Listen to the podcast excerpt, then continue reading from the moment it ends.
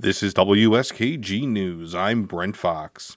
This week, Governor Kathy Hochul delivered her State of the State message. Next week, she's due to release her budget plan.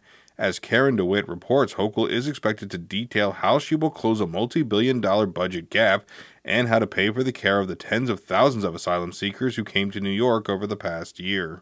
The state faces a $4.3 billion deficit for the fiscal year that begins April 1, and the gap is expected to grow to over $9 billion in the following year. On Tuesday, Governor Hochul will need to show in her budget presentation how she will close that gap. Choices range from tamping down on the rate of the growth of spending to raising taxes or imposing new fees. State Controller Tom DiNapoli, who provides independent oversight of the state's finances, Finances says revenue collections have been uneven.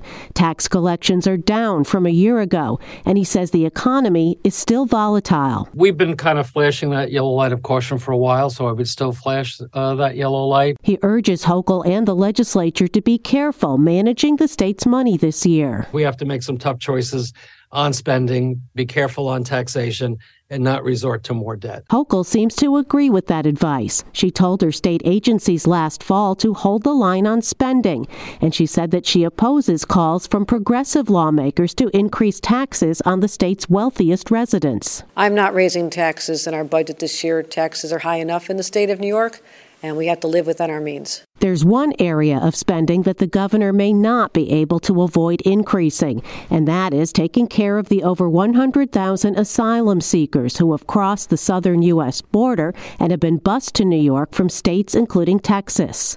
Hochul avoided talking about the migrant crisis during her State of the State speech, saying she's putting off that controversial topic until she releases her spending plan. Last year, the state spent nearly $2 billion to help ease the migrant crisis.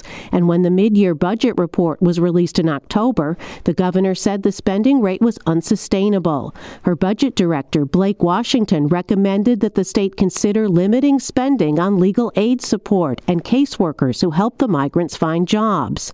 But the governor has also said there will be more money spent to help the migrants in the new budget.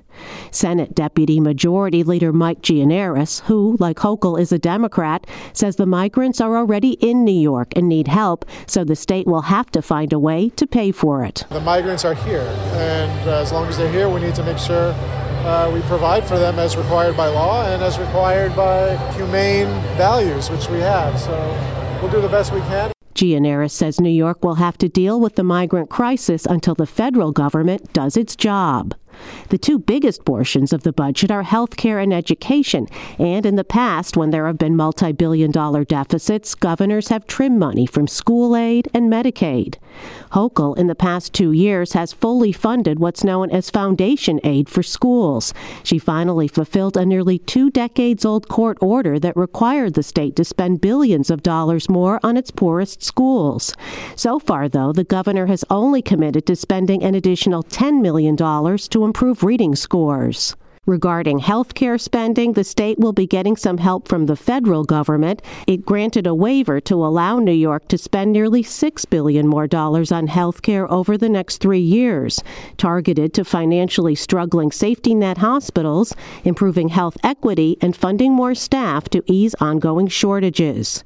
Hochul's also said she'd like to use 200 million more dollars from the opioid settlement fund to help address the overdose crisis.